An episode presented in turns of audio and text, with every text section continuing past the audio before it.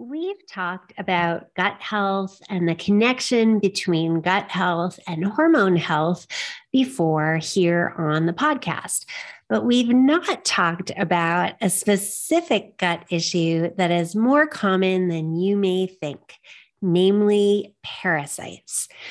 You may think that parasites are not an issue for you, but you can get exposed to them in places where you didn't expect.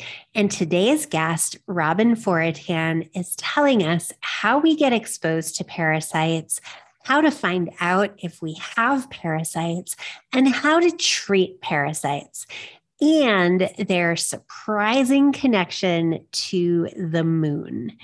Robin is an award winning registered dietitian and leading expert in holistic health and integrative and functional nutrition. She firmly believes that the body is able to heal itself when given the right conditions and offers her clients a more natural approach to health and healing by seeking out the underlying imbalances that cause symptoms and using a holistic and biological approach to reversing those imbalances. She sees clients clients privately through her virtual practice, Nutrition by Robin, as well as through the Morrison Center in New York City. Robin is also a nutrition consultant, writer, lecturer, and media spokesperson for the Academy of Nutrition and Dietetics. She addresses people's health issues by supporting digestive health, detoxification support, and balancing inflammation. Let's get started. Welcome to Hormonally Yours with the Hormone Dietitian. If you're a busy woman struggling with hormonal issues like PCOS, fertility struggles, and other hormone imbalances, and you feel like you're the boss of your life in every area but your hormones, then you're in the right place. I'm your host, Melissa Groves Azzaro, integrative women's health dietitian, coffee lover, cat lady, all black wearing, former New York City advertising exec turned professional period fairy. It's my mission to be the no BS hormone nutrition education resource for smart women struggling with hormone imbalances so you can have regular symptom free periods and optimize your fertility naturally. I'm here to share real, actionable, science based tips you can use to get real results without cutting out foods, spending hours in the gym or meal prepping, and without losing sleep, because we're all about balance here at the Hormone Dietitian. And I am so glad you're here. Let's get started. Welcome, Robin. I am so excited you are here today. Tell the audience a little bit about who you are and what you do. Okay. Yay. I'm excited too. Uh, my name is Robin Foroutan. I'm an integrative and functional registered dietitian, and I specialize in detoxification, gut health, and stealth infections. Um, and I say stealth because there's a whole bunch of infections that kind of like fly under the radar. And a lot of times when people can't get better, they just have these like really persistent infections or these persistent symptoms. You've got to look for a deeper root cause. So when you kind of keep digging, keep digging, keep digging, that's kind of that's that's where I live yeah, I know. You you always have me questioning if I should see you for, for just like random stuff because you deal with a lot of things that other people don't really look at. Things yeah. like mold and parasites and you know what are some of those other stealth infections that you work with so there's the gut infections there can be colonization of stuff in like sinuses um, there's bloodborne infections.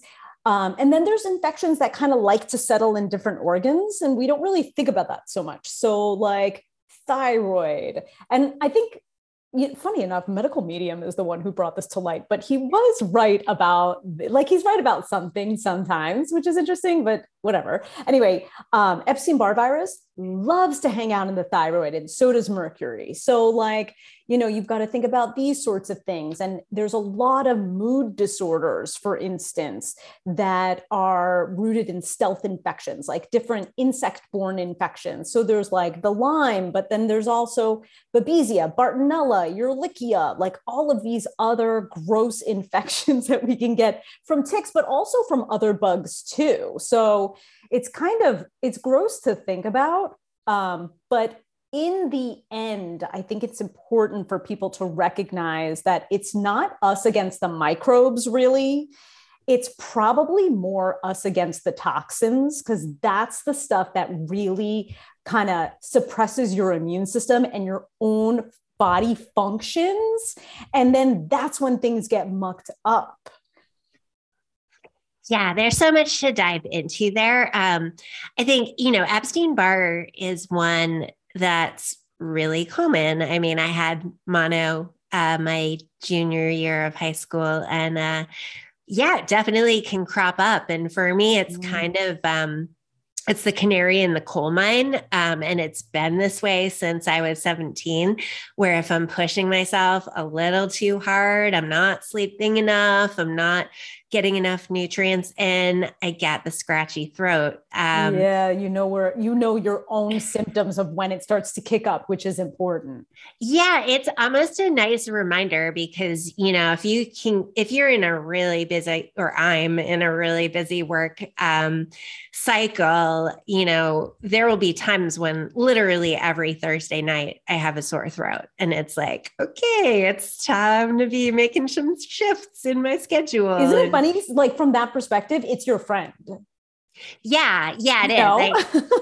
kind of, kind of like you know, in some ways, you know, I I might have tried to keep pushing through in the past, um, but that never never ends well. You yeah. know. Yeah. Um, and the other thing, and I know you've been even talking about this a little bit lately, and we really haven't talked about it on the podcast at all. Um, and it's something top of mind for me because you know I just experienced this. Uh, but two years of of avoiding the Rona, you know, and it it finally Have you avoided it the whole time. Totally avoided it um up until March of this year. oh, year. damn. Yeah, hubby works in an elementary school, so it was just like a matter of time till it happened.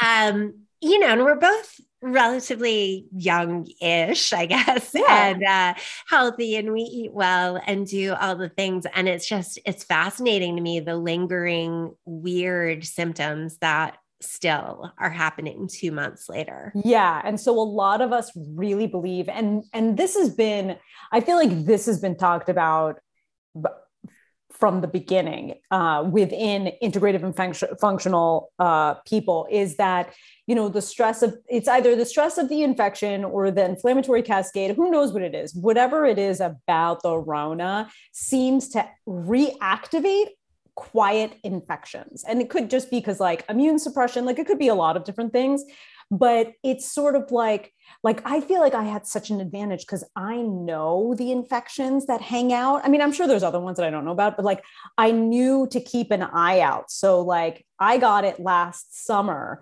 and like towards the end when i started to recover i started to get like these weird aches and i'm like ooh i know what you are. And so i you know pulled out the herbals and started my own you know treatment for stealth infections and it resolved a lot faster than a lot of other people who like just don't know their infections.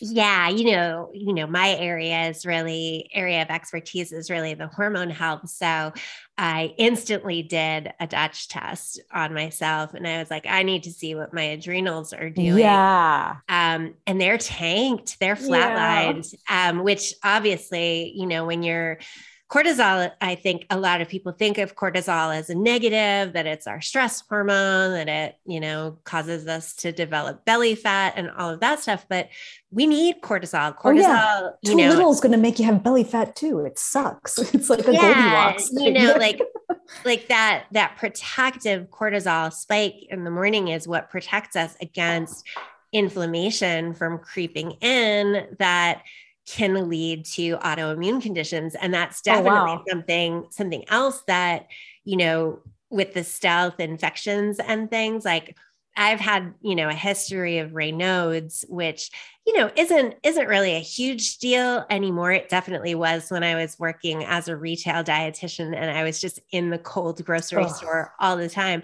Um, but yeah, a couple weeks ago I had the um, COVID fingers pop up like out of nowhere. And, you know, there's a lot of overlap with the autoimmune conditions and the inflammation and the tanked adrenal glands and yeah. I did I didn't pull a CRP on me but I I assume my oh, inflammation oh, yeah. a lot higher but so high. I know I I feel like I have this whole toolbox that you know I've been actively focusing on my adrenals the last couple weeks and the inflammation part of things and it's making a difference in how I feel yeah. but you know I can imagine you know not really understanding what's going on and just knowing that you don't feel great and not knowing what to do about it. Yeah, because you can do that. And then you can also do like mitochondrial support. There was some data to show that it tanks your B your B levels.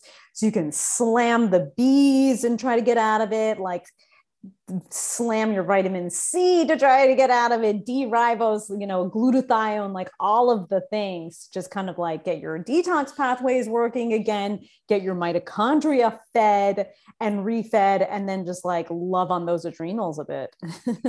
yeah, totally a detour here, but it it just goes to show how it's all complicated and it's all connected you know? Yeah and so that's kind of one of the things that i think i do really well which is you know i always say that like there's a language to everything so different infections will kind of like talk to you in a different way. And so when people tell me about their symptoms it's funny because so many people will apologize for the long list of symptoms which is so silly.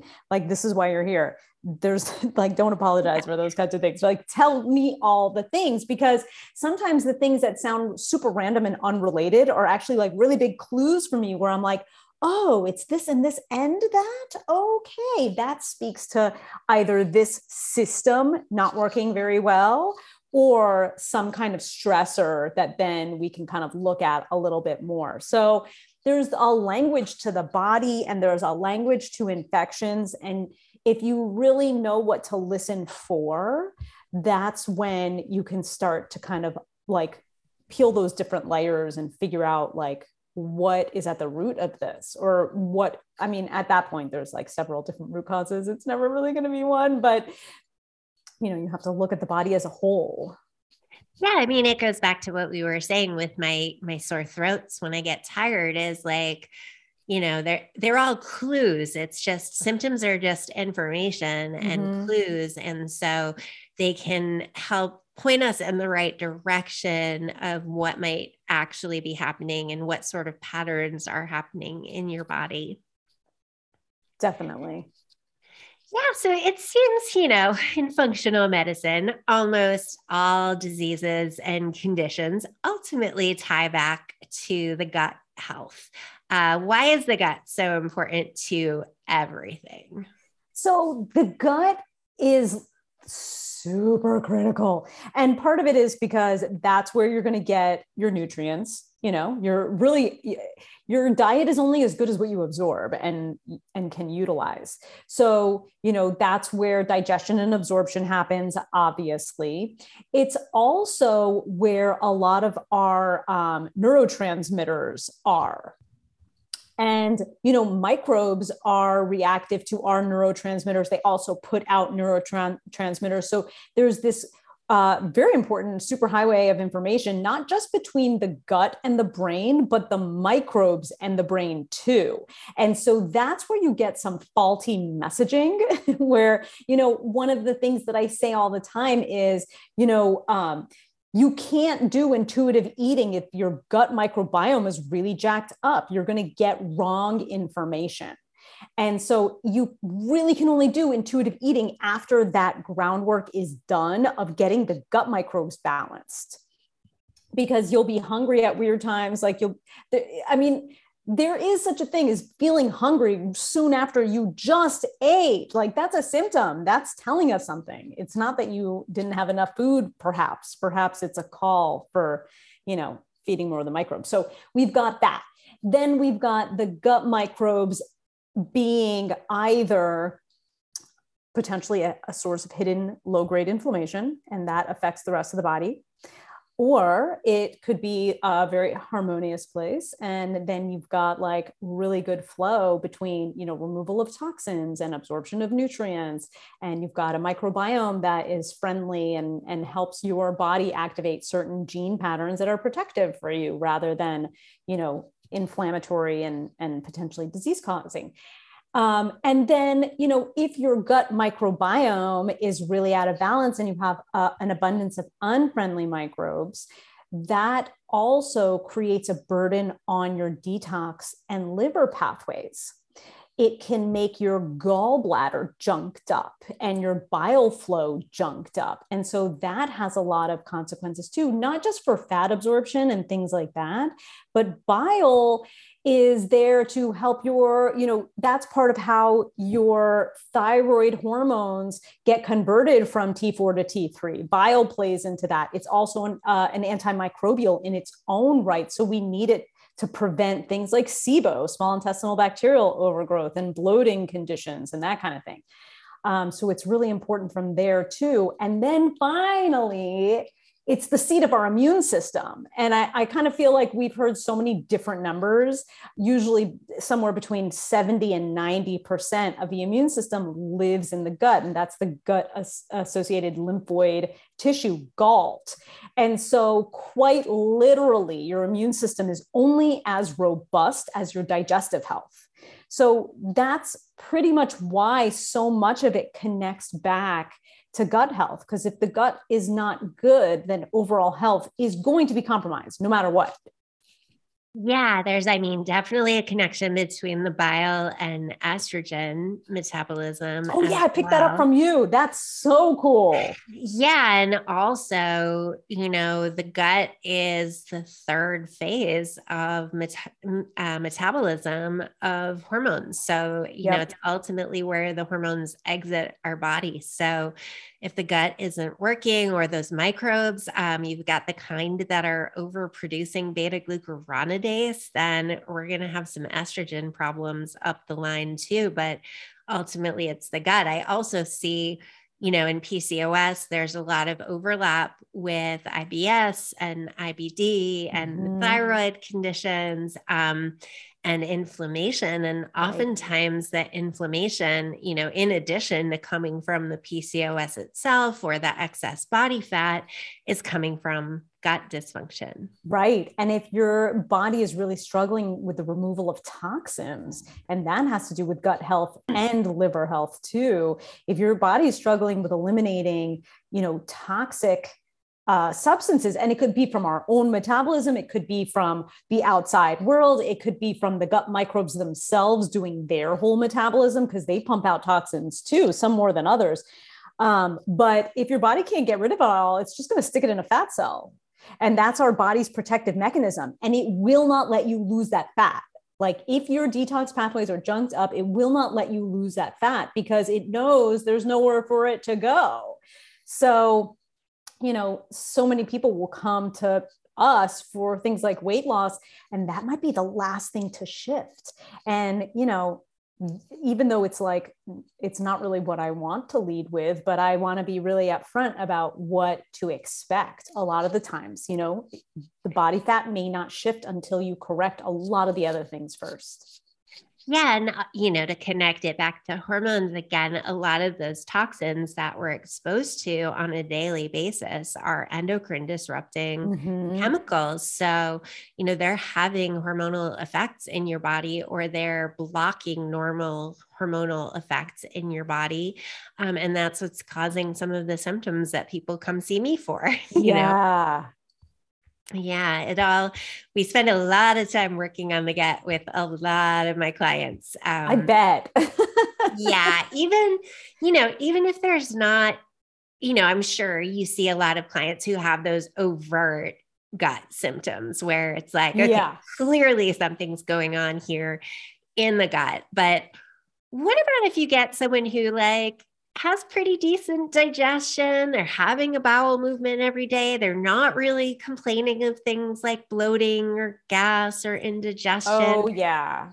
Yeah. So, do you see those like stealth gut Oh my gosh. Too? All the time. And it's so interesting because, you know, even just convincing one of those people to drop 400 bucks on a stool test you know, it, when they're not experiencing symptoms. And, you know, perfect example. I, I was working with this woman. She's like one of my favorite client. I feel like all of my clients are my favorite clients. Know, right? But she, it's like, you know, some some of your clients are like, oh man, I wish we could just like hang out in the real world and like not have this kind of professional relationship maybe later.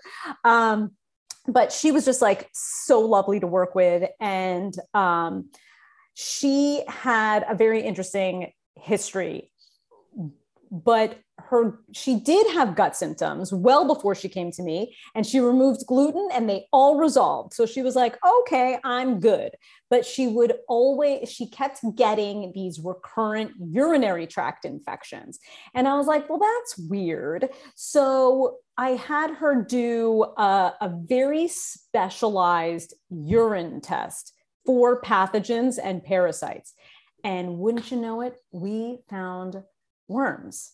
We found worms what? in our urine, and this is it. This is a thing that I have found in a few women, particularly women who have recurrent ye- uh, not yeast infections, but recurrent urinary tract infections.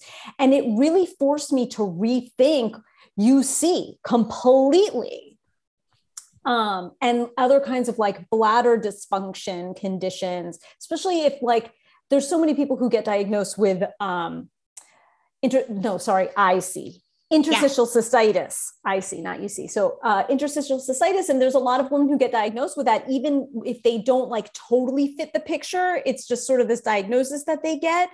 And it made me completely rethink that as potentially microbes that have migrated their way into the urinary tract somehow and and we don't know if there i mean maybe there's a microbiome of the urinary tract and we just don't know yet it's definitely not sterile the way that we thought we have better tests now um, but when i did that woman's gi map where i was like your gut has got to be jacked if we we've found if we're finding these microbes in your urine. So we did a gi map and it was still to this day the most dysbiotic gut so much overgrowth. I've never seen worse but still to this day, that was the worst one I ever seen. And she didn't have any digestive symptoms. She had histamine symptoms, but she was allergic to her cat. And of course, like we can't get rid of our cats. So that yeah. was going to be hard. Yeah, you're you're talking to preaching to the choir. Yeah, I know. So there were other things going on, but you know, w- we had a lot of gut work to do. And it was a surprise to us both, quite frankly, that it was going to be so bad. So you can't always rely on symptoms alone. You back to like there's a language and you have to know when to start looking for hidden areas of slow fire inflammation. And the gut can be a really big one yeah, we actually uh, just had Kelly Kreitcher. She's um, she's one of the only two IC dietitians in North America, and um, we just had her on. So I'm not sure if that episode's going to be airing before or after this one, um, but but it is. It's a really complicated condition too, and you know they don't really know what causes it. You know, they have a couple treatments that work, but not in everyone. So, right. you know, it's like maybe, maybe this one's more histamine related. Maybe this person, it's more neurotransmitter related. Right um, you know, more inflammation related or acid related seems to be um, some of the things that factor into that. So, yeah. And, you know, funny enough, mold will trigger histamine. Mold also puts a very big strain on the kidneys and the urinary tract. And in women, women will experience this more intensely than men will. But there's, you know, a lot of uh, of the mycotoxins have to get eliminated through the urinary tract. So there's all of these other things to be suspicious of when there's a system that's like really taxed and very, very squeaky and symptomatic. So it's yeah, yeah, well, it's also, you know, if your gut's not doing a great job, then your other detoxification systems kind of have to ramp up and you know then they're getting exposed to things they should never get exposed to and the quantities that they they shouldn't be so Totally. Yeah. And vice versa. If your kidneys are not eliminating what it needs to, like your body's going to try to dump it, you know, into the digestive tract and hope you poop it out. So word to the wise make sure you poop every day don't be constipated it's the worst it's literally yeah, the worst that's like one of one of the biggest red flags for me for gut symptoms or for gut issues if there aren't any overt gut symptoms is any skin condition yes you know? anything happening with the skin, whether it's eczema, psoriasis, acne, like mm-hmm. something's trying to make its way out of your skin. yeah. Yeah. And I find that some people just sort of like everybody's got their constitutional like hallmark whatever and some people are very prone to things coming out through the skin and it's a major detoxification organ. So it's like if you know the liver is backed up and the bile's not flowing and you're dehydrated all the time then your body's like well i guess we're just going to push it out of the skin. Here you go But yeah. acne, acne's got a huge connection with parasites, especially like really cystic painful acne. That's a that's sort of a red flag for parasites. Oh, interesting. Yeah. I definitely want to get more into that in a second, but I want to back up a little bit because we okay. talked about how, you know, the gut and gut dysfunction and imbalances can be the root causes for other conditions. Mm-hmm. But our guts don't, as you say, get jacked on their own, right? Like yeah. there's something, there are root causes of gut dysfunction and gut imbalances. So what are some of the the things that can lead to our guts not doing what they should be doing? Well, there's things that we know, and then there's things that we suspect. So, the things that we know that so many people struggle with is going to be like bad sleep, you know, very high stress over prolonged periods of time. I mean, there's data to show that one night of bad sleep shifts the microbiome, and that is kind of unfortunate. And it sucks to know that because, you know, if I have a really bad night's sleep or if I don't sleep too many hours because I'm like catching a flight in the morning or whatever, I'm kind of preoccupied with like, I'm like, oh no, I shifted my microbiome for the negative. Help. Um, so those two for sure.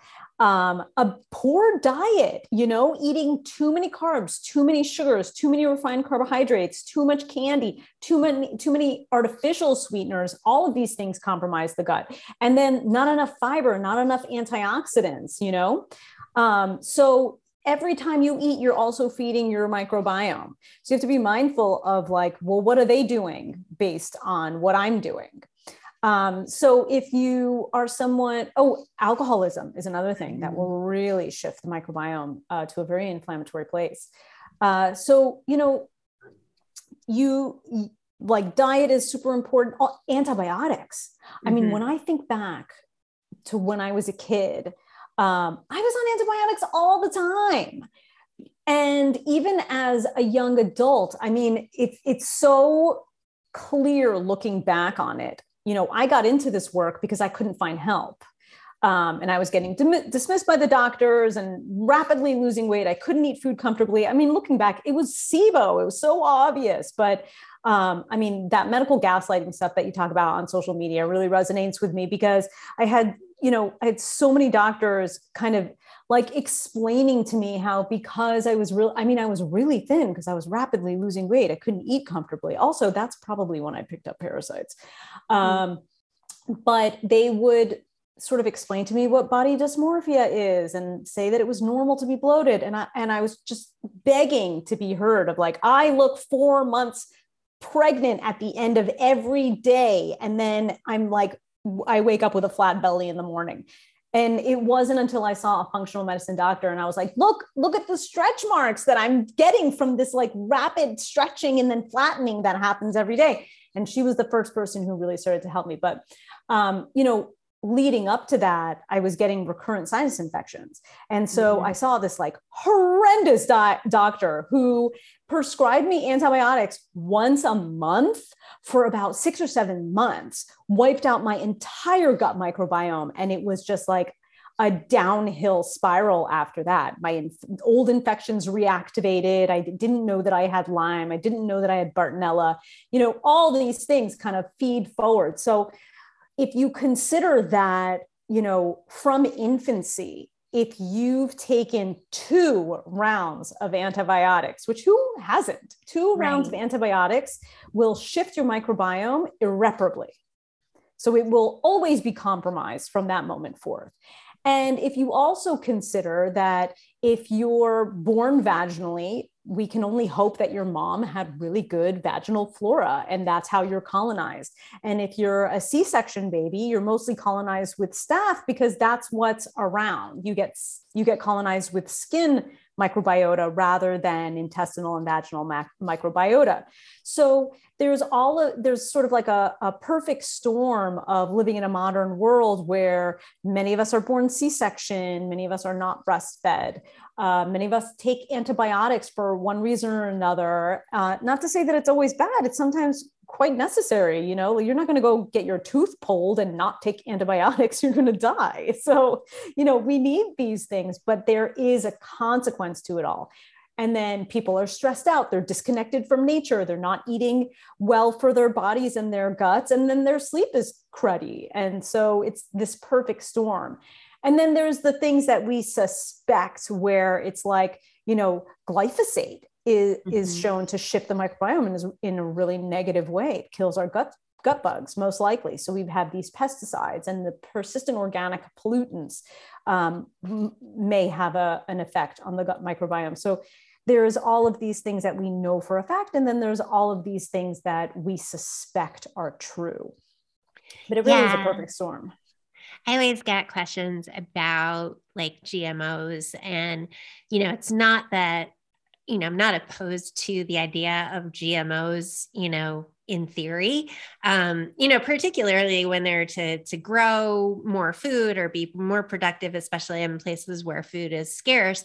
Um, but many of them are are grown to withstand more pesticides. Right. right? I mean, the net net is more pesticide use in the environment, and yeah. then resistance to the pesticides. I mean, it's just it doesn't it didn't do what was promised. I think that's sort of what we all need to come around to understanding is that even if the idea was great and wholesome, the net net of it is that we're actually doing more damage than than was before. So not great. Yeah, I think you know, sort of the the common thread in all of this is there are things that we don't have a heck of a lot of control over when it comes to the development of our microbiome or the health of our microbiome. Many things happen to us when we were infants or children.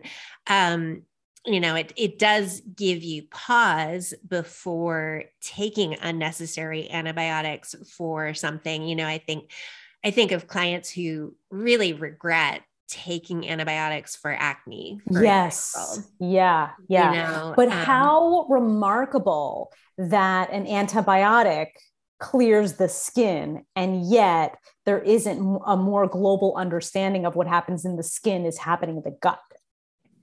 Yeah. So my understanding with the antibiotics, because it's killing everything, basically good, yeah. bad, indifferent. So that's what allows these opportunistic guys to come set up shop, right? Yeah. Okay.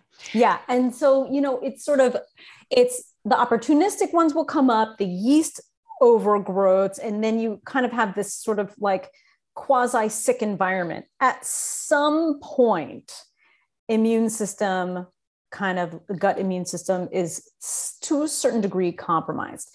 And then you start considering all these other things, you know, like if you're on an acid blocker or if you don't make enough stomach acid, which so many people do not make enough stomach acid, you're basically like inviting in every microbe that you ingest. And if the flora in your digestive tract is not protective for you, those guys can take up shop and just like live in your gut. And the immune system's not strong enough to kick it out. And, you know, then you have more opportunistic growth around the you know different pathogens because the pathogens will shield one another.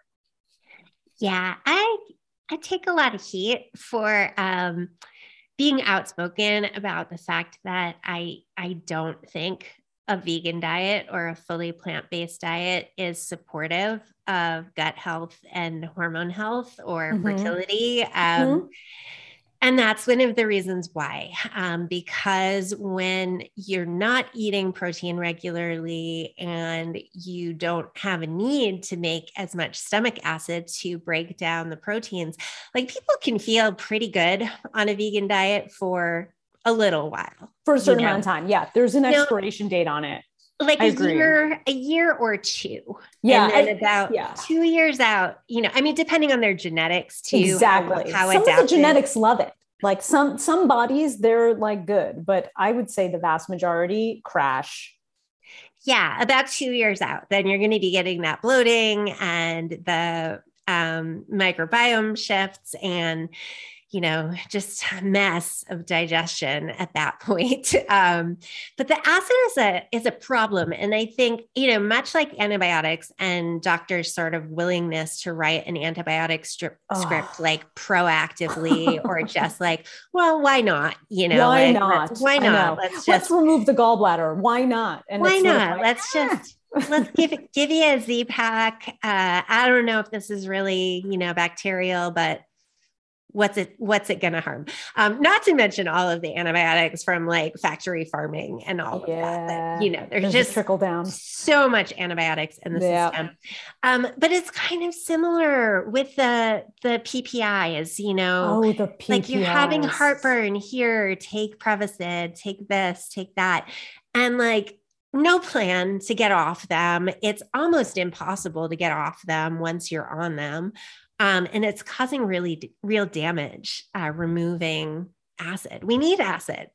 Uh, yeah, I mean, eh, the acid, uh, yeah, we need the acid. it liberalizes the amino acids from proteins. It also makes minerals and, and certain vitamins. Uh, you know, we need the acid there to be able to absorb all of those minerals. So it's like, you know, somebody's been on an acid blocker forever and then they're like, oh no, I have osteoporosis at 45. And you're like, well, yeah, no duh, you're not absorbing your minerals. This is a problem. And, you know, finally there's some research coming out. They connected it with um, PPI use with Parkinson's, right? That was one of the neurological conditions. I'm fairly certain that it was Parkinson's. Uh, that was the link.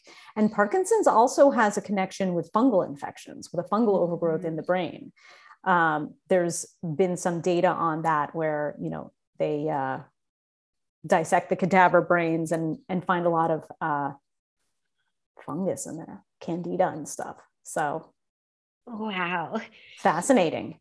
I mean, wow. we're mostly microbes. We shouldn't be surprised. We're mostly microbes. Yeah. So, what would be some of the tests that people could take to identify what their gut issues are and where they're coming from? So, you know, the I believe that the that the prevalence of parasitic infections is the is sort of like the big somehow it's like this secret issue and a big part it's like a very big blind spot in western medicine. And if you talk to doctors in places like south africa or um, australia even i mean they basically deworm their kids at the end of every summer the way that we deworm our dogs Wow. And this persistent idea that you can't get sick with parasites in the United States is completely false and completely flawed. You don't have to be in any kind of country. I mean, a lot of people, uh, a lot of my clients pick up uh, parasites in Europe, in Spain, within Europe, obviously, um, Israel, there, like Asia. There's, there's a. I mean, you can pick up parasites if you've never left the country. If you've never left your state, you can still pick up parasites. The issue is the testing's no good. Right. Conventional so, testing, right? Conventional testing is abysmal. It, it is mm-hmm. just, it literally, it's a waste of poop. Don't, like, don't even bother. You're, I mean, if you find something in your conventional like oviparasite test like the one that your gastro probably gives you it's like miracle of miracles you're so lucky they found something you're going to get treatment fantastic right but, but you've literally got like worms coming out of your body at that point if it's going to pick up worms, on a conventional giardia, like anything. But and then there's this idea of what the behavior of the infections are where it's you know like i've had these conversations with gastros where they're like okay you found blasto. How do you know that that's connected to their symptoms? And i'm like what? Well, because when we treat the blastoma and it goes away, they feel better. I don't know what else to tell you.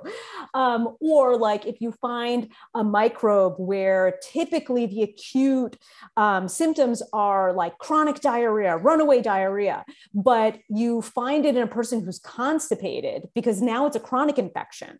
Mm. So hmm. there's this thinking of like, if it doesn't behave the way the textbook says that it behaves, then it must not be the problem.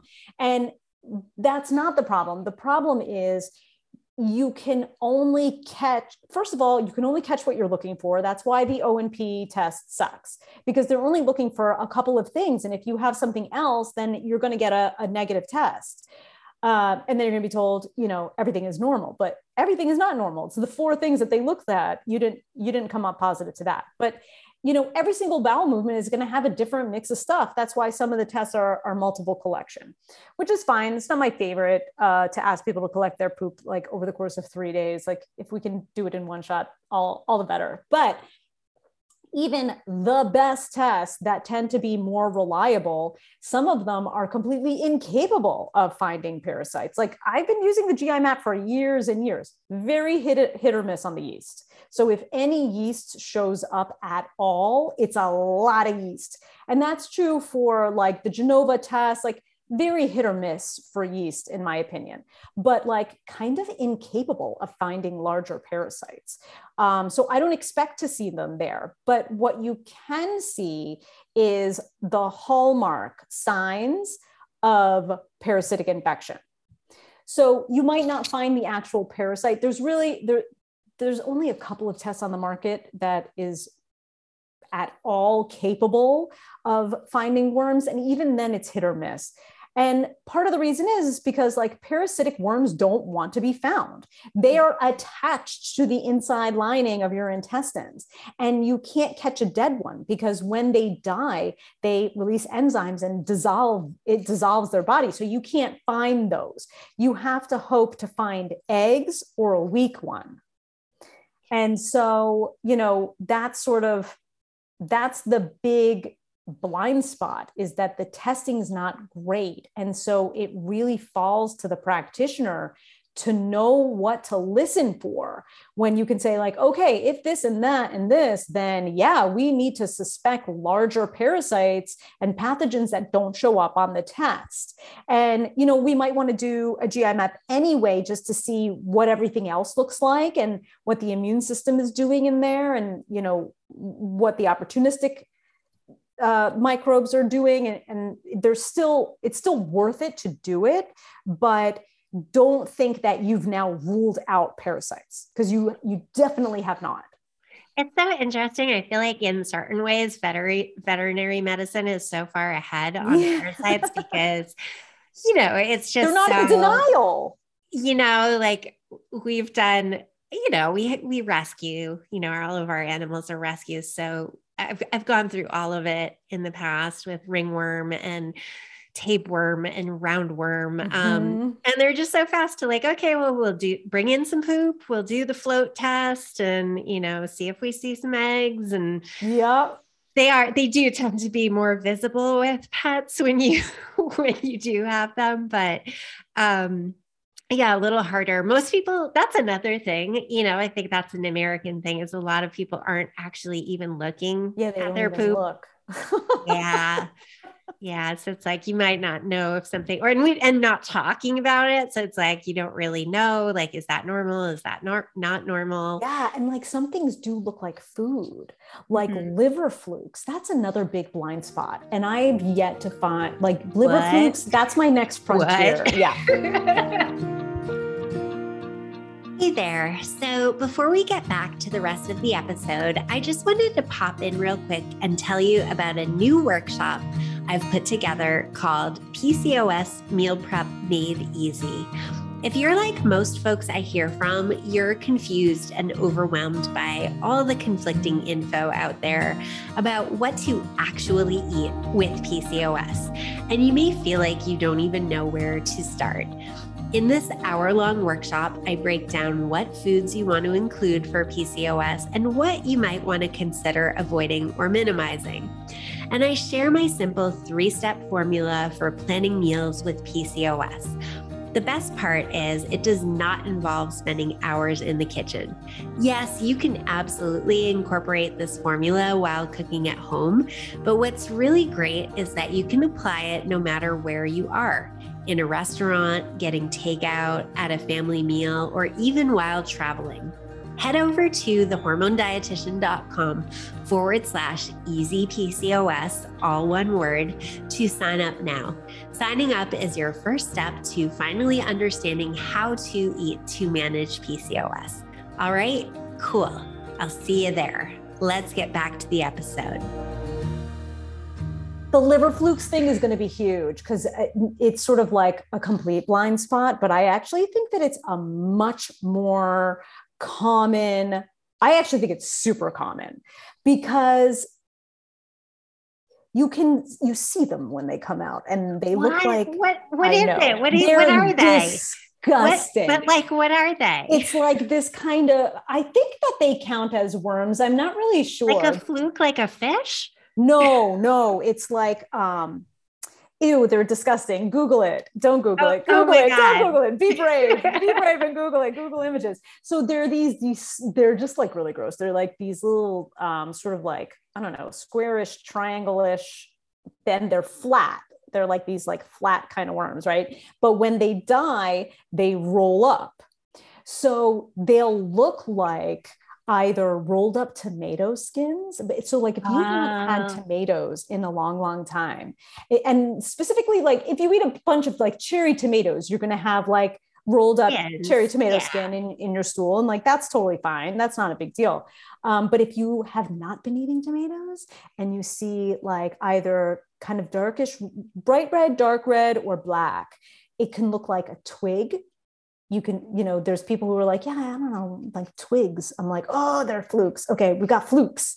So rolled up tomato skin, that's a liver fluke. And like, think about even just conceptualize how many people have sluggish liver detoxification. And if we think of that in like a microbe sort of infection kind of way like it sort of opens up another potential uh, for intervention really. So liver flukes i think are major. None of the tests that i use is good at picking them up. I just they just don't show up on tests and they're rarely on a panel. One of the tests that i use is on a panel. And in all these years one guy tested positive for, for liver flukes. And it's impossible because when you start treating people, they tell you what I mean, I encourage people to look and then report back, and they'll tell you. And it's liver flukes. wow! Wow! It's super so, gnarly. We kind of alluded to the fact that we can get them um, here in the U.S., and it is a total misconception that you can only get them if you're, you know, traveling out of the country and mm-hmm. you know off the grid and like drinking dirty water and mm-hmm. stuff like that. Mm-hmm. But what are some of the more common places people pick up parasites in the US? I mean, I know you mentioned New York City. I, I ate sushi once a week sushi. while I lived in New York City. Um, you know, I know that's a place. the so no one knows for sure and everybody wants to know that. They're like where did i get this from? And you know you can't be sure. If you have pets you probably have parasites. I mean look the thing we should also mention is it's probably completely normal and part of normal healthy flora to have some worms. Like there's even some helminth treatments for autoimmune that was being that were being investigated a few years back. So it's not abnormal to have worms as part of your microbiome. It's probably in fact quite healthy. I think the same thing about H pylori, it's the same thing about, you know, candida and yeast like it's not that they're not supposed to be there at all. This is about an overgrowth. If they're running free in there and there's no checks and balances, that's when problems start. So it's not like, do I have worms? Yes, you probably, if you're alive, there's another, there's some doctor, I don't remember who exactly it was, but he says if you have a pulse, you have parasites, which is mm-hmm. a fine thing to assume because it is part of, is probably part of normal flora. We don't know what's supposed to be in there, to be quite honest. We have a lot of guesses and you know we do what we can with the research that we have um, but you know no one knows what the ideal gut microbiome looks like it's probably different in different parts of the world. Um, so sushi, very mm-hmm. big, very big. But like, okay, so what I've heard, and maybe you tell me if this is true okay. or not. I've heard that tuna tends to be lower in parasites because they they freeze it right on the boat. Um, but salmon, which is actually my favorite sushi, tends to be the higher in parasites. Oh, you know, I haven't heard that. What I've heard, I don't know that freezing is actually the protective thing because if there's an egg, the egg is going to survive and if the egg mm-hmm. hatches now now you've got some extra worms um, i did hear the thing about the salmon and part of it has to do with the warming waters mm-hmm. warmer waters have more like microbes and and kind of bugs so you know part of this is an environmental issue um, but like water supply too and same thing it's why like people will have like boil water alerts, um, but particularly when it's warmer out, like during the summer. Yeah. Yeah. And um, my favorite are raw oysters. That's probably another one. I don't know about worms, but maybe, you know, like I'm sure there's microbes in there. Um, the oyster farmers will probably say no because they explain that um, the oyster themselves are really um, sensitive to bad water. They need it to be mm. clean, but my understanding is that they're filter feeders, so I don't totally get it. So I would love some education around that yeah, if somebody has I'm, it. I'm a little confused about the science around that too, but that's my impression is like oysters are good for the ocean because they clean the water. But like, right. I, I think it, there's some sort of biotransformation that occurs in the oyster to like neutralize the toxin so that when you eat the oyster, it's not toxic. This could just be like wishful this thinking is believable. or like, yeah, you know, something that I've like like picked up a little shred of through the years and hung on to like i can eat oysters they're fine you know i know? i know but there's definitely there was a, a point where i just was like eating oysters incessantly and all of a sudden like the bloat started. So i clearly picked something up. I just treated i didn't bother to test it but i freaked out one time because i was on we were actually out in the hamptons. I was out in the hamptons with a couple other couples and they brought their dog and which is great, cute little dog, you know, really sweet, really fun. Um, I had brought like a jar of organic peanut butter, and they took the dog toy and stuck it in my jar of peanut butter and gave it to the dog. And I was like, that is dead to me now. I am not like, no. it, I was so, and this is so funny because this is the couple that I know like got Giardia from their dog. Duh. and I'm like, like what That's are you so are you gross. like mouth kissing your dog? Like like you're clearly just sharing food. Everything. everything. And, ah, I was just no, like, okay, gross. well, that's dead to me now. That like is, that is a lot. That is too much. that's so gross. But I know you you were joking with me about people who show you pictures of like their pets' butts in their face. Oh my God. Yeah. You know, this has happened a couple, this has happened more than once, you know, where I'm on a video chat with somebody who I'm treating for parasites and gut dysfunction, and their cat like walks across whatever desk that their, you know, their computer is, is propped up on and like sticks its butt in the person's face. And the person is like not miffed at all. There, it's just sort of like a normal part of their life. And I'm like, Oh my God, that butt, that butt was probably the vector. So pets, major, raw seafood, major, pr- you know, probably pork products, who know, you know, cooked, uncooked, you know, maybe undercooked, who knows? Is that still a thing? Like I, I remember seeing, you know, there used to be caution around cooking pork to a higher temperature. Yeah. Um, and I, I know that that's been shifted a little bit in recent years that you don't have to cook it to quite so high but is that that's what that not say. true or do we I, don't know. I don't think anybody knows. Like there's certain things that don't get updated you know like you know every so often i try to like dig in and and try to figure out like for instance what seafood is lowest in mercury and pops and i go in and i try to find all the most recent information and it's like nothing ever gets updated. So it's sort of like there's something where it's kind of like this particular type of seafood that is from the Gulf. This one is relatively safe, you know, safe and clean. And then there'll be like a spill. And mm-hmm. that never get it, they never update it. It just doesn't get updated often enough. So I think that there's a we just don't know a lot of things. So we we can just we can make our best guess um, but there's always a, a, an air of mystery. We shrimp, can shrimp is a hard one to like find clean shrimp. I know. Shrimp farms are gross. If you ever want to get really grossed out, read up about conventional shrimp farms. I can't read up on any more because uh, the last fish that I was like, okay, I'm going to see what everybody's talking about was the tilapia. Uh-uh. Never, never, uh-uh. never, no. never. just don't, just don't. That was a horrifying Google image search. so, you know, we they're going to have to make um, you know, these farms more sustainable and cleaner because we can't just keep pulling from the ocean. That's clearly not sustainable either. So, you know, we hope that there's better ingenuity and uh, you know, we'll see how that goes. You know, this is um, why I buy like all my meat from farmers I I know personally. Yeah. you oh, know, I wish I could do that. You would, you know, I moved out to Long Island and I was like, oh, good, I'm going to be able to get farm fresh everything. No, there's it's, no real like animal farms out there. There's not like cow farms and things. There's not there? even farmers markets here. I got so excited. I went to this farmers market. I waited for the short window of time and I got there and they were selling like yarn and honey. I'm like, where's the produce? There was like, uh, was it early? Was it too early in the season? No, I went a few times. Like, and and I asked one of the guys. I was like, there was one guy selling zucchini, so I like bought all his zucchini and his basil.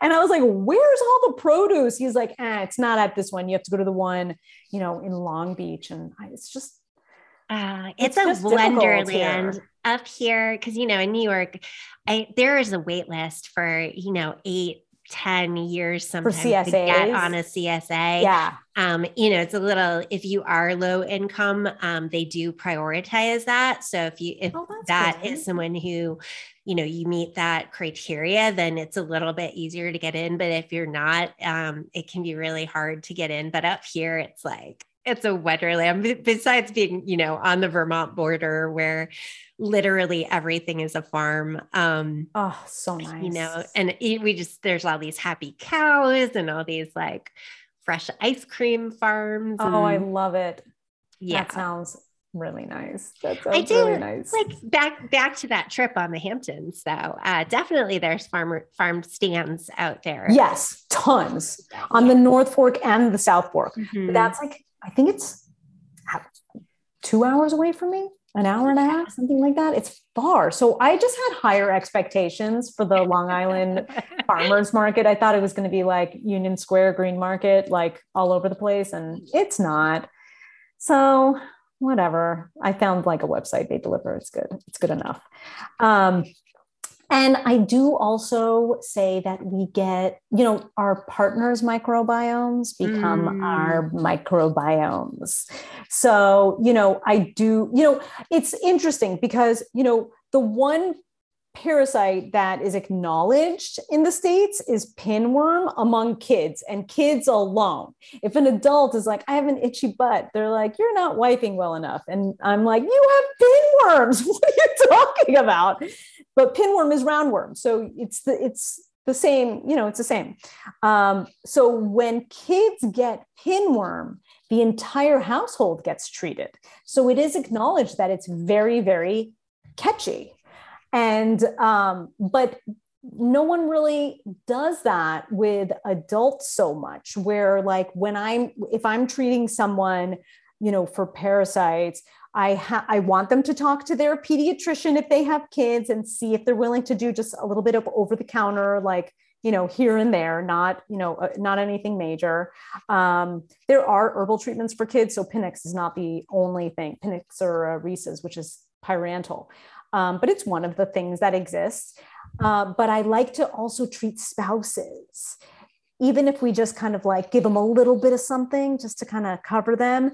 And then you always want to wash your laundry in OxiClean because that kills the eggs. You want to do that with sheets, towels, underwear, especially. But I like OxiClean. I think it's great.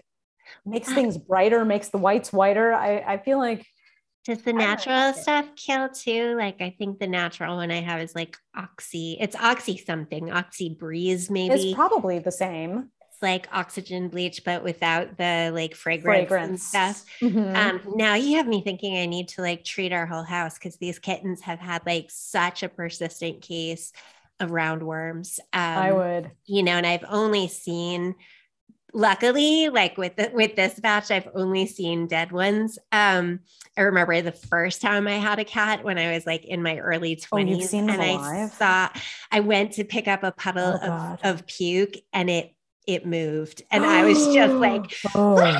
you know it was so gross. So i've only seen dead ones but we've we've treated them like five six times now. We've had them since september. Um but now i'm thinking I need to just treat the two of us too. Treat but they it, do. They made all. us treat, you know, it's like we don't know which one had it. So we need to treat all of all them. of them. Yeah. Because if one of them is harboring it and they're all in each other's space, you know, it's just sharing litter boxes, sharing food dishes. So, exactly. Yeah. Yeah. Um, yeah. So partner, um, definitely partners, definitely your sexual partners. I mean, we're definitely all bumping uglies and sharing microbiomes yeah, there's a penile microbiome.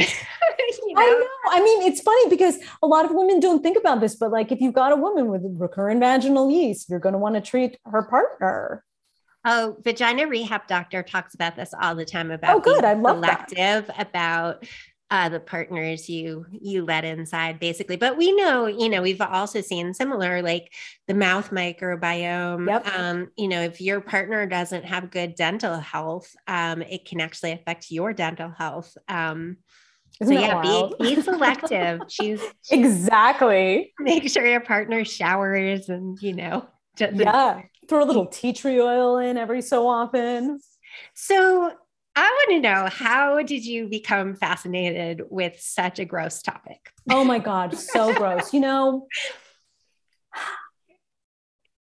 I'm trying to remember the origin of it because it was it's been it's sort of like been on my radar for a long, long time. You know, one of the first clinics that I worked in um, specialized in Lyme and tick-borne illness. So mm-hmm. I that's why I'm so well versed in that whole world and the complexities of it was because you know it was initiation by fire. You just kind of like had to figure it out, um, and you know how what I do kind of like complements different treatments. Um, and so at that time, I remember it would come up periodically about the parasites. And I remember like kind of always being sort of suspicious about it. And it, when I look back at my own timeline, and there was this period of like rapid unintentional weight loss that I remember was like, you know, as a woman who is vain, I was like, this is kind of awesome. But then the part of me was like, this is a problem. and it's not so awesome. Yeah. I'm like barely holding on gone. at 90 pounds. Now I'm short. So 90 pounds isn't like deadly, but just hanging on at above 90 pounds. And I had to eat ice cream. I had to, I had to eat ice cream every day to stay above 90. And so I, as it was happening, I knew that this was bad and wrong, but no one knew how to help me. And everybody kind of like, no one had anything to say about it. So I was kind of on my own. Um, so I sort of picked up some information at that time, just kind of rudimentary information. And then I started, there's a, a test out of Arizona um, called, uh, I think it's the Parasit- Parasitology Institute. I really like their test. It's not that expensive. Um, they have, you can do like swabs. I use that for urine, sometimes for vaginal, just to kind of like see what's up. Some people have like persistent infections of the labia. And so we might do a swab and send it off to the parasitology lab to see what they find. Uh, and they've got like urine tests and they've got like butthole tests to just like check for pinworm, which is great for kids. Uh, adults too, if you have itchy butt. Um, pinworms, pinworms for itchy butt, uh, especially if it's cyclical. And how did it? So I started using this stool test at the time, it was really the only one that I had access to as a practitioner in New York State. And so I was running it, and I, there was like, I remember there was this one, one girl, she was young, she was like 18 or 19. And she had done a study abroad program in Japan and developed IBS there. She had the type of parasitic infection that made her gain weight and she couldn't lose it. And when we ran that test and I found larval nematodes, and I was like, oh, damn, she's got parasitic worms. And so, you know, that was the start of it. And, you know, I wasn't quite sure how to treat it. You know, there's wormwood, there's black walnut, and all that is, is like good and okay. But it wasn't until I started really digging in to kind of say, like, oh, there's this whole area of the gut microbiome that no one is talking about and people are sort of like completely blind to oh and ps those microbes may not be staying in the gut. They might be migrating to other places too. And that's a problem.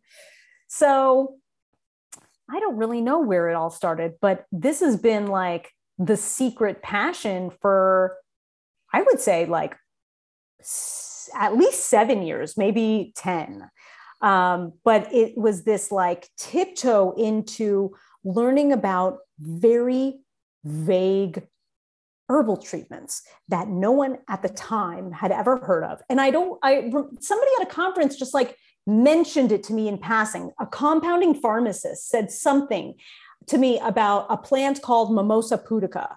Mm. And Mimosa pudica I remember Mimosa pudica from Kew Gardens outside London from when I was 15 years old. I went there with my cousins and my family for my uncle's wedding. And we went to Kew Gardens. And my cousin Nikki, who is just like a wealth of random knowledge.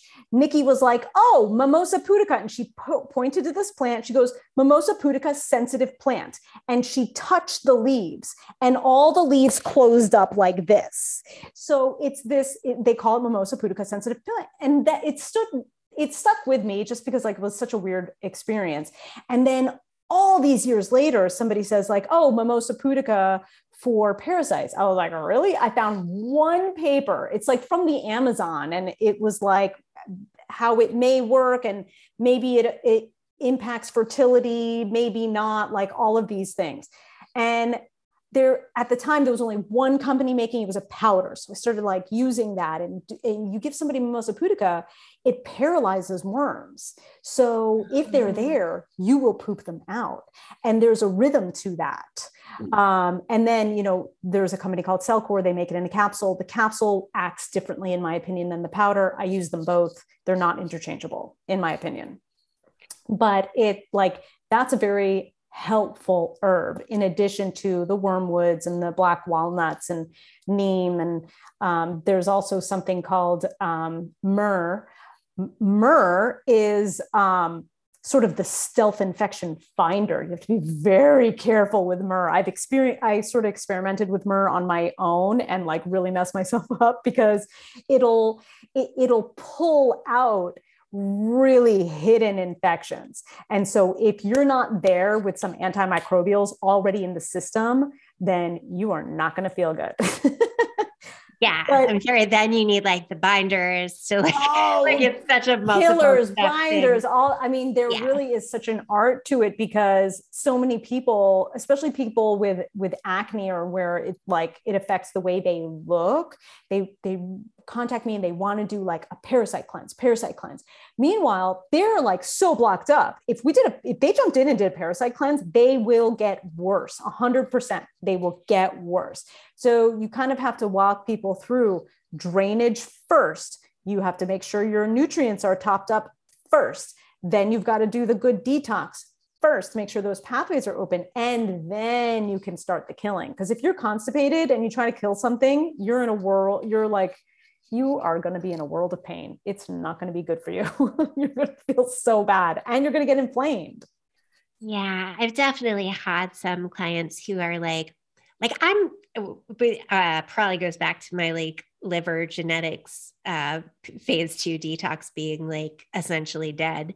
Um but like i'm not sensitive to any supplements of any kind. Like you know i don't feel it. I don't really oh, feel wow. medications. I'm just like whatever. I it's fine. It's fine.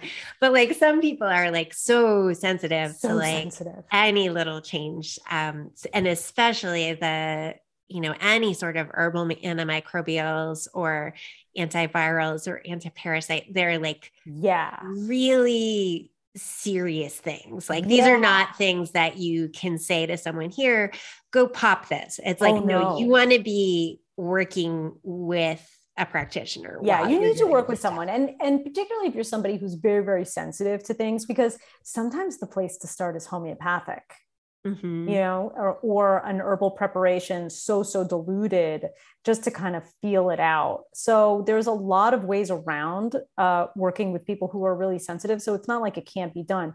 But I mean, you have to, that's when it comes down to like really prioritizing things where as i as we were saying before like sometimes the weight loss is the last thing to shift like you have to fix all these other things. It's the same thing with infections too. Sometimes you can't just like cut to the infections especially if there's like mold exposure or you know you've got genetic detox hiccups and methylation hiccups and you want to smooth all those things out first uh, before you jump into like you know any of the fun stuff like pooping out worms.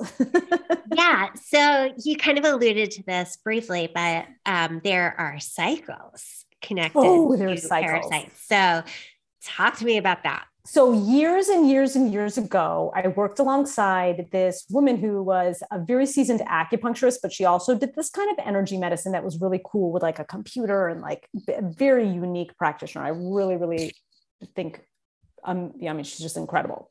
And I believe that she's the one who first mentioned this to me because I know I didn't notice it on my own. Someone told me, I just, I think it was her. Um, certain infections, specifically types of parasites, cycle with the moon. And so if you are someone who notes, who's notably, who noticeably feels different, around the full moon, take note because there might be a parasite. Doesn't mean that it's a gut parasite. It could be something like Babesia, which is a, a blood-borne parasite, but it is a parasite. Um, but infections are cyclical. So if you, and this is where it gets really tricky with women specifically, because mm-hmm. our bodies are cyclical.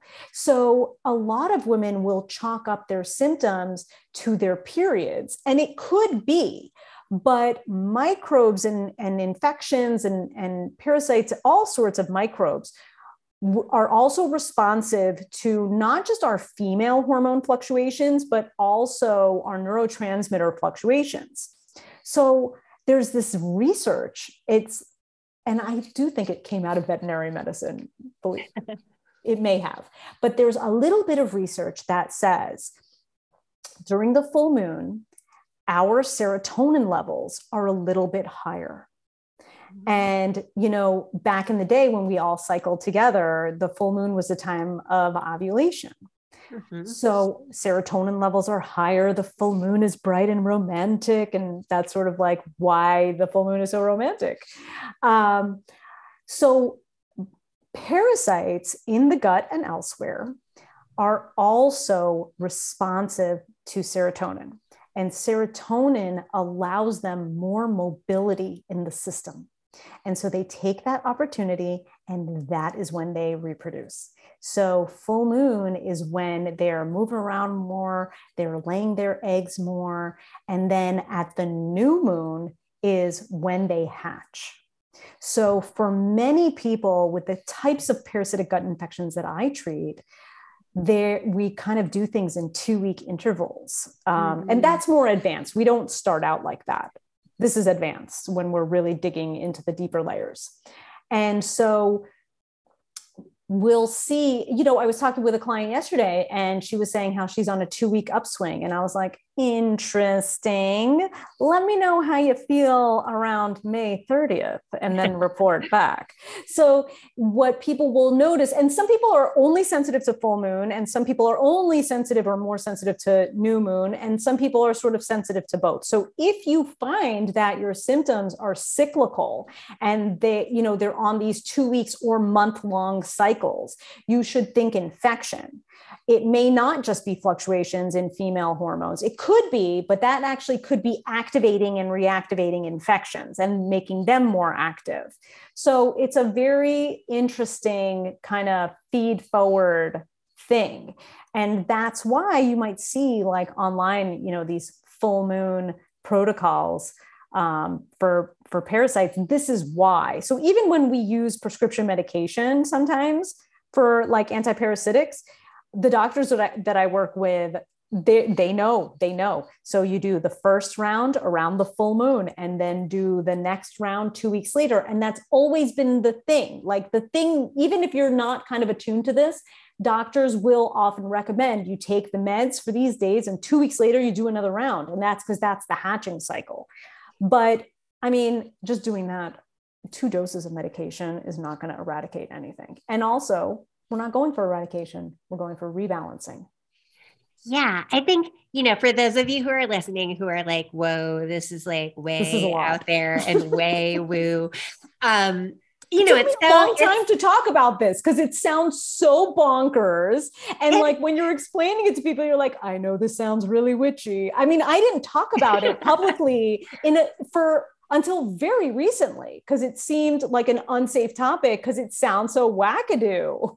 but you know, we've always known the association with the moon and menstrual cycles, you know, yep. even if we are pretty detached from that now, but there is some, you know, research that being exposed to the full moonlight can actually help regulate our cycles. But if you're sleeping with like blackening shades and you're not getting ex- exposed to the rise in the moonlight that can play an effect oh but also i i always like to think of it like we know we see visibly day after day it's science how the moon's pull affects water Yes. You know, it affects the oceans, it affects the tides. And when we think about what percentage of our bodies are made up of water, right. and to to think that we're not in some way affected by the gravitational pull of the moon i think is it's a little it's a little it's ignorant you yeah. know um so yeah so i did want to talk about this. So so really it's interesting that even the conventional docs are kind of like on board with this even if they're not well the really doctors that i work with are it. not conventional. Okay. They, they are not they are not conventional. But the conventional treatment is to do two rounds two weeks apart. But that's the hat that's the laying and the hatching. Because mm-hmm. you ha- you've got to get the adults you've got to get the larvae you got to get the eggs. So this is why you know when when these are not overnight fixes. Like if you just want to do just to kind of keep your microbiome healthy, I'm not against somebody doing like a really nice, like well thought out, you know, anti-parasitic quote cleanse uh, once or twice a year. That mm-hmm. you know mm-hmm. that's completely reasonable. Uh, but if we're trying to correct something that is really out of balance, then it takes a lot more time. So we see this with people who, you know, one of the big questions is like, how do you know that there's a big problem? So, like the things to look out for, first of all, itchy butt. If you mm-hmm. have an itchy butt and you find that the itchy buttness is cyclical, and you notice that when you look up and it's the full moon and your butt is itching, you should be really suspicious that you might have picked up a parasite.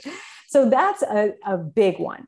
Um, really persistent digestive symptoms, persistent IBS, either constipation or diarrhea prominent, doesn't matter. Um, if you've got SIBO that keeps coming back, you know, you SIBO is really not root cause. It just isn't. Like that could be the, a big source of symptoms, but you have to re you have to reconfigure all of the different things that led to the SIBO.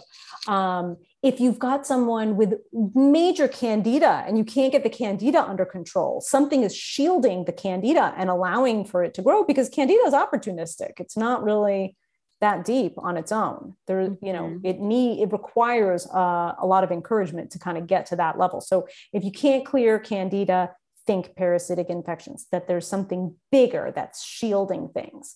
Um, histamine issues. People who suddenly develop a bunch of food allergies as an adult. Hmm. That can be parasitic infection that disrupts the gut immune system. Um, and and P.S. that can be reversed sometimes. Uh, so that's really an important thing to just kind of be aware of. Um, high eosinophils in the blood. You're talking like to my whole situation here with this. Really? Epstein Barr, eosinophils, allergies, if you've got. Lyme, yeah, like Lyme and parasites like to live together, mold and parasites and yeast all live together. Like, and you know, there's a lot of question as to, you know, we have no idea who comes first, but there's this idea of you can think of it in terms of Russian nesting dolls, Hmm. where it's like the parasites, the parasitic worms are not all bad. Like sometimes they're our friends because they eat the heavy metals, they eat some of the infections, they eat the mold, and then they serve as a holding place. But if things get out of control and they replicate too much, then it negatively impacts the whole, the overall ecosystem. And then when you start to kill off the worms, they release all of these other things that they've been holding on to for you. So you got to treat all that other stuff too. So, you know, this is not really do it yourself kind of stuff. yeah, no, it's it's a lot. It's complicated. it is complicated. And you've got to be like brave enough. It's funny because people really freak out in the beginning, but towards the end, it's like so satisfying. Yeah. So when I think Robin Foroutan, I think 3 Uh-oh. three P's. three P's come to mind: uh, parasites, pomegranates, Oh, yeah. and phytophying. Oh, So yes. actually coined the term phytophying. Can you briefly Phytophy, explain yes. what that what that is? So, you know, phytophy means to amp up the phytonutrients that are in your meal.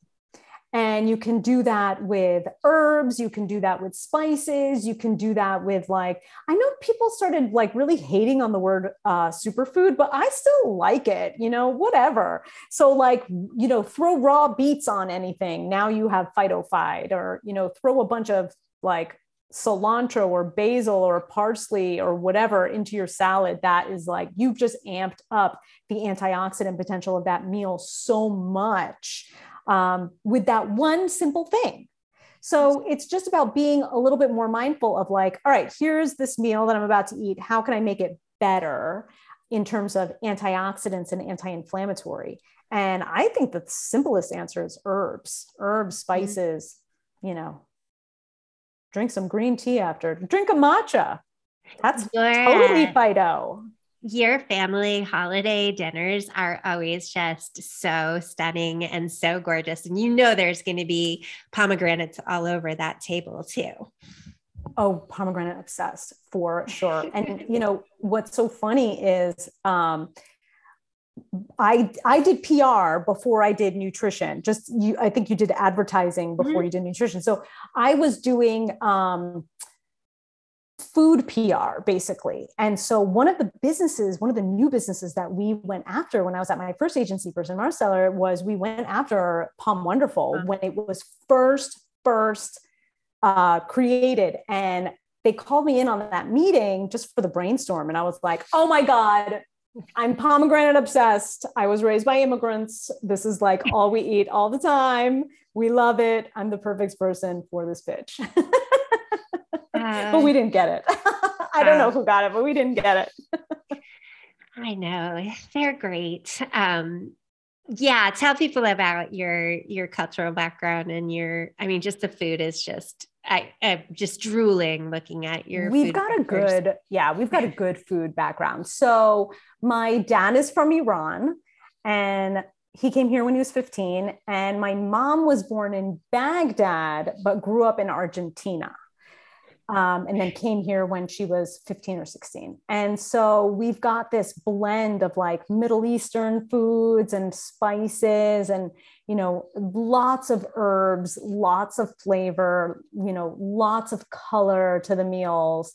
Um, and I remember when I first started uh, studying nutrition, my grandma was like so apologetic over her like Friday night Shabbat dinners, which were, I mean, those were something to behold. She just would make so many different kinds of food. It was just like, she's an amazing chef. I, I mean, even like the way that she dices her onions, like they're all uniform pieces. Like she really, she's very detailed.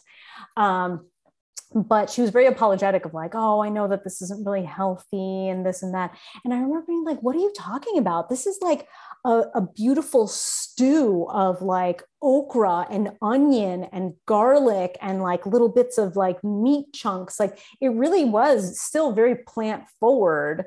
Um, and yet there and it's this like pervasive idea that if you have like this cultural food that most likely it's like not healthy when in reality it completely it completely is or at least the potential is there that if you did it the way that like grandma did it or great grandma did it that's a really healthy food you know all those fights. So that's where the phytonutrients came from. All those I think so, and the herbs, herbs, and too. spices. Yeah. So there's this thing. There's this tradition that we do. Um, all Persians do this. All Persians and Iranians do this. Uh, they call it a sabzi plate, and sabzi just means green.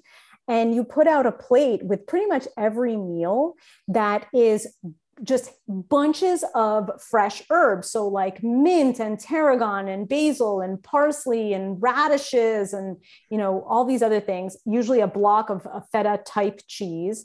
And then there'll be some, you know, bread on the side or whatever. And, and they serve the sabzi plate. And so, if you see Persians eat that, we're literally eating handful, like by the handful, and shoving them in our mouths. But it's this great way to just kind of like freshen your breath it's like so delicious and and this is like a, a standard practice but it the health benefits of doing that on a regular basis is so incredible like we should just all be making sabzi platters. I know. It's just going to bring it back to gut health again and say all those great supportive antioxidants and fiber. Yeah. Supporting the gut um, and so chewing, chewing. Um, before I let you go, do you have any takeaway tips for? you know how to sort of get a handle on all of this and you know maybe support our guts a little better um, I feel like I need like an intervention after this episode. Do you? I'm like, please come. Um, yeah, you know, I think it's sort of like to, you know, probably the most powerful thing that you can do is just like cut down on the added sugar and try not to eat chemicals in your food. Like really minimize the chemicals in your food, the fake sugars, all that kind of stuff. Food colorings, you know, really be, you know, keep it as natural as you can and then be mindful of any food sensitivities. Don't ignore your food sensitivities. If you know that dairy and cheese do not agree with you, stop pushing it, stop forcing it because you're just triggering inflammation. Oh, by the way, parasitic infections will make you not tolerate dairy. And so some people will get dairy back after you conquer those infections, um, which is pretty cool. Yeah. Um, so that's a big one if you are someone who really struggles with sugar and carb cravings, there might be something that's driving that, not just this, you know, I hate that whole like willpower, even as a concept, is so stupid and annoying and really like blamey. And so I, we hate that. Um, but, you know, the microbes not only interact with our own neurochem, uh, you know, neurotransmitters, they'll also emit their own. So they can literally make you feel like crap until you give in to what benefits them. And so that, you know, if you really struggle with carb and sugar cravings and you know it's independent of hunger or appetite or anything like that, and that whoosh of like euphoric relief after you give into it yes it could be serotonin rush yes but it could also be serotonin rush to the microbes. It might be the yeast and the pathogens calling for the sugar and the carb because they really that they love that that fuels them. So they can hijack your habits and behaviors. And that is its own separate conversation and runs very very deep. But you know think about your relationship with food and if, if it feels very out of control like some of that could be just behavioral for sure for sure. But some of that might be coming from the gut. And if it's infection related you can actually restore that and rebalance that so those the intensity of that kind of craving dies down. And that can be really helpful. Like once it doesn't feel like it's coming from the root of your soul and you must must give in you can make all sorts of decisions that you know with a with kind of like a, a more clear clear mind. Um, brain fog should not be ignored um, if you can get rid of, like I said, if you can get rid of added sugar or really, really pull back on that, make it very occasional, very small amounts, you're going to do major things for your microbiome. Um, don't worry too much about fruit unless you know you've got a big yeast issue. That you know, some people do need to limit fruit pretty severely, but most people don't. Fruit is good for the microbiome. We love that lots of vegetables, lots of phytonutrients, lots of herbs. Oregano and garlic are great for the microbiome. So is clove. Mm-hmm. So are pumpkin seeds. So are pomegranate seeds. Those are natural anti-parasitic foods. Uh, you have to eat a lot of them to get the benefit, but it's still it still counts. So you know, turmeric is another antimicrobial anti-parasitic herb. There's a lot of foods in nature that can really help to reset the microbiome. Same thing with fermented, like you know, naturally fermented sauerkraut, kefir if you can do dairy, the naturally fermented pickles, and I love kraut juice. I don't know who else is on the kraut juice tip, but I can't get enough of that. But if you find that you don't tolerate that because you get flushed, that's a histamine issue. And then you've got to think that there might be some, you know, deeper issue to be to be addressed. I have my non-dairy kefir in my in my fridge right now. Is it good? Is it coconut? It is. The forager one, the cashew one is pretty good actually. I just do cashew a little bit. Is my one nut allergy, and oh. all of the good dairy-free things are made from cashew nuts. So I yeah, I, I, think the only kefir I've seen that's non-dairy is cashew-based. Actually, I don't think I've seen any other ones out there. Um, I might have seen coconut at some point, but not sure. Um, so thank you so much for coming on. Please tell the audience where they can find you and how they can work with you. And I know you're always sharing full moon stories uh, when that's going on. Yes. Well. Now that I'm feeling a little less shy to talk about the full moon stuff. So you can find me um, on Instagram at Foroutan dot nutrition that's f-o-r-o-u-t-a-n dot nutrition. And my website is nutrition by robin but robin with an i dot com. Um, so you can find me there. You can send me a nice little note if you're interested in working together. Um, but yeah i would love to hear from from you guys and and would love to hear more about you know what you want to learn and definitely for the folks, because I can't work with people in New York, um, Robin is for sure one of my trusted dietitians in New York. So Thank if you're looking to work with a functional dietitian and you happen to be in New York, Robin would be one of the ones I would recommend you to. So thank you so, so much for joining me. And thank you to the audience for listening. Thanks for having me. This was fun. That's it for this week. Thank you for listening to this episode of Hormonally Yours with the Hormone Dietitian. If you enjoyed this episode, I'd really appreciate it if you could open up the podcast app you're probably using to listen to this episode right now and leave a quick rating or review. Your reviews help this podcast get seen by more women who could benefit from the information I share here. Stay tuned for our next episode, and in the meantime, stay balanced.